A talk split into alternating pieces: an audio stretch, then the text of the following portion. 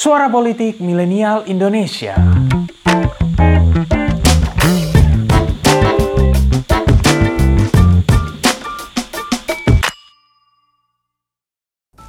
Saat anak laki-laki itu terpaksa melewati kuburan yang selalu dijauhinya, tiba-tiba ada suara perempuan yang memanggil namanya dari belakang.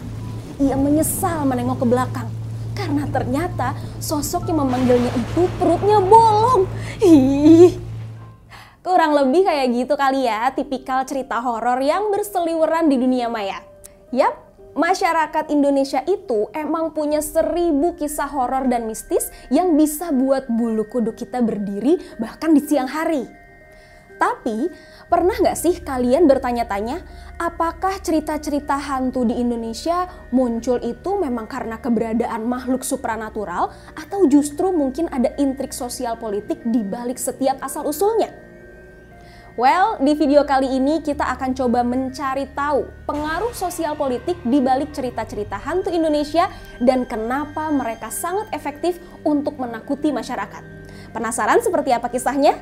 Inilah narasi politik cerita hantu Indonesia.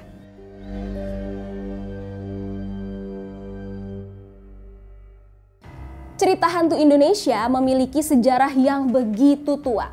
Paul Sochowski dalam seri tulisannya Curious Encounters of the Humankind menyebutkan bahwa cerita-cerita hantu Indonesia memiliki kaitan dengan budaya kerajaan-kerajaan kuno Indonesia.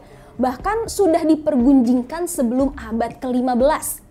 Menurut Paul, ketakutan masyarakat kita pada hantu, khususnya di Pulau Jawa, berhubungan dengan kepercayaan animisme dan juga budaya Hindu yang populer ketika masa kejayaan Kerajaan Majapahit. Kepercayaan-kepercayaan ini kemudian terus terasa dan teradopsi dalam cara pandang masyarakat di masa-masa selanjutnya, katakanlah ketika kerajaan-kerajaan Islam menggantikan peradaban Hindu-Buddha di Pulau Jawa.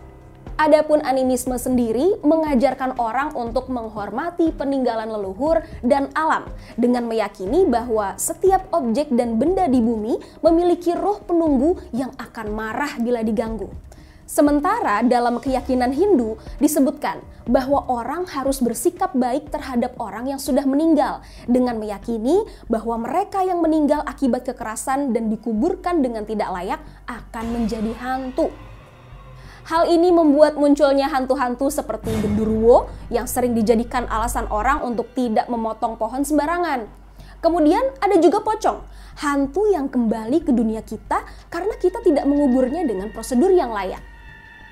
Tapi yang benar-benar membuat cerita hantu di negara kita begitu kuat adalah karena hal-hal yang bisa menjadikan mereka sebagai hantu kerap memiliki cerita yang sangat relatable dengan kehidupan kita.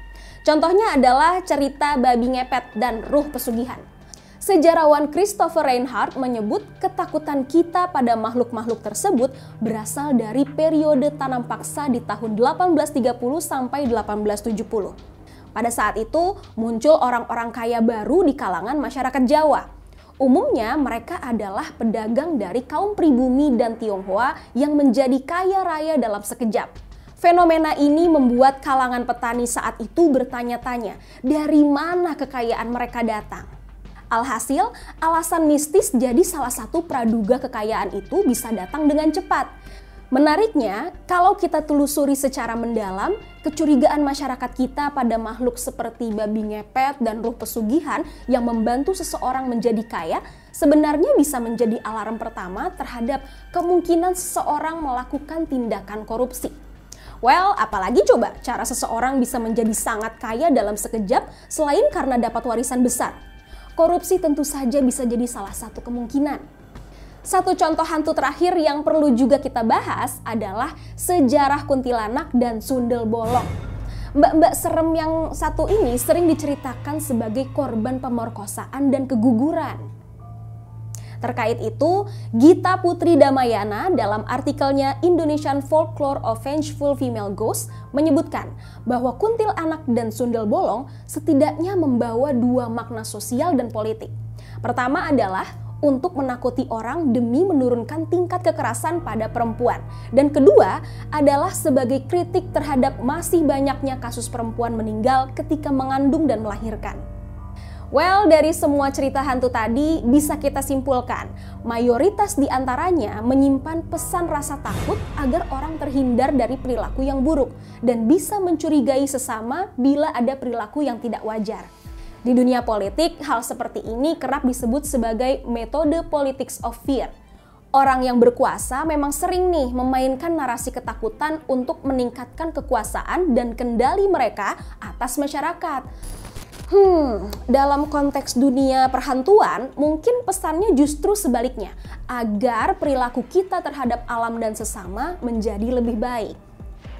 Gak heran sih ya, di zaman dulu mungkin cerita lisan antar kampung jadi medium yang paling cepat untuk nyebarin aturan pemerintah atau kerajaan. Dan penyampaian yang paling efektif ya mungkin cerita-cerita hantu ini.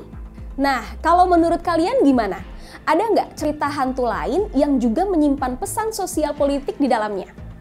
Berikan pendapatmu.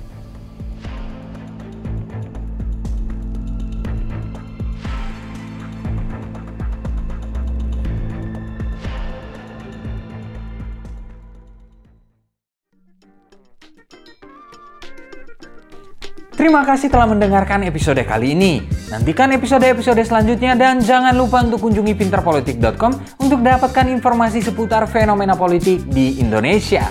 See you next time and bye-bye.